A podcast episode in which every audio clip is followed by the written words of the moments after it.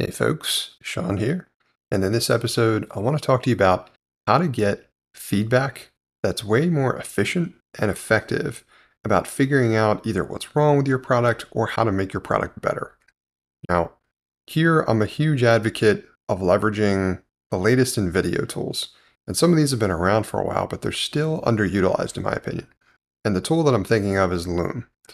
Loom is a video capture tool that makes capturing it and sharing it considerably easier than what it's been like before with regard to capturing video.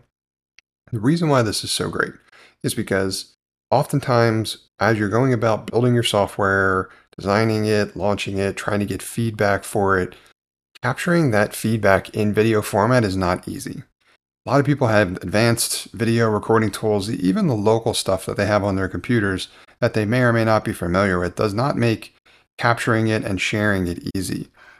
The files are large, starting and stopping. The people feel like they need to edit. There's all kinds of issues with it, in my opinion, but having the video and making the video easily accessible is crazy important for sharing feedback for all the parties involved. Figure out what the problem is or what the area is to make an improvement for your product. So I bring this up in the context of for folks that are reporting bugs for which you are trying to communicate to your development team.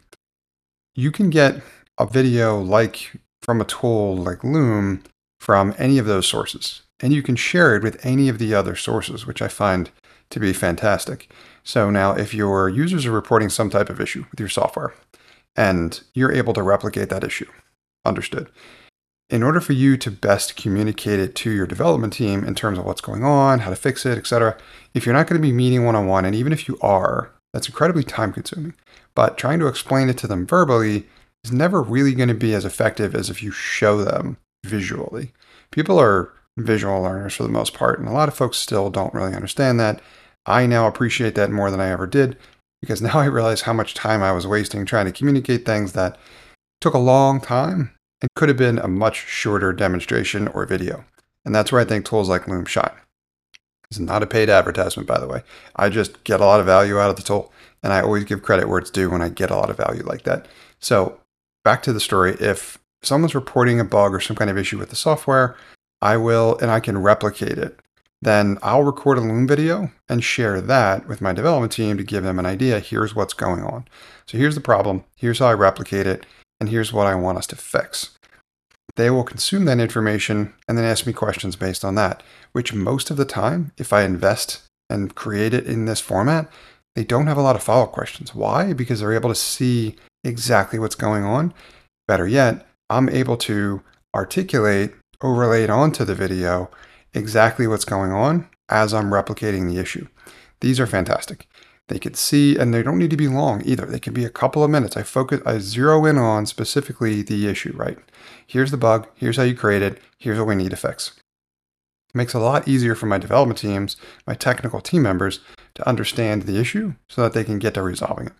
Now, beyond that, tools like Loom, I think, can also be used to make improvements to your software and for people to suggest feedback or enhanced value that they'll get out of your software.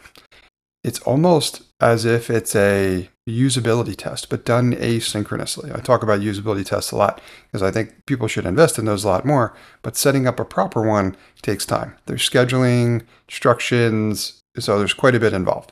Now, Loom, on the other hand, if you're able to get somebody to review your software and just kind of think out loud as they're navigating it using a tool like Loom, that serves as a really valuable, almost one hundred percent usability test type feedback, and it can save you quite a bit of time because it could be done asynchronously, meaning you don't all need to be connected or doing it together in order to get a lot of that value. So if you could pull this off as well too, hugely valuable, but it's important for folks to do it using tools like Loom because then it makes the shareability that much easier and you don't have to move around these heavy video files and upload and download and all that kind of stuff. So that's really where, to me, the value comes from with Loom. You can, they have a great browser plugin. I use the browser plugin, start my videos. I articulate what I'm trying to explain as part of the story while I'm showing them what I'm doing or what I want to improve. And then again, same thing, share with my development team, Now they got great context for what I want to add or what I want to improve. You can do this with your users too. So if your users are reporting, hey, wouldn't it be great to have this or wouldn't it be great to have that, then you can ask them to kind of do this. Loom's so easy to use that almost anyone can.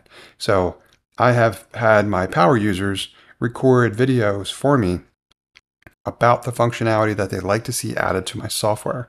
That has been crazy helpful. And it can be hard to get this kind of feedback. So when you have opportunities to do it, I highly encourage you think about using tools like this in that way as well too. That can be even more valuable and specifically adding value to your process in terms of how to make your software better that you can share all the way to and through your technical team and development team members. Hey folks, Sean here, and thanks for listening to this episode. I hope you got a ton of value out of it. If you did, I'd encourage you to also sign up for my free five-day email course about launching a profitable B two B SaaS application for less than seven hundred fifty dollars. If you'd like to sign up for that course, you can do so at nxtstep.io forward slash B2B SaaS.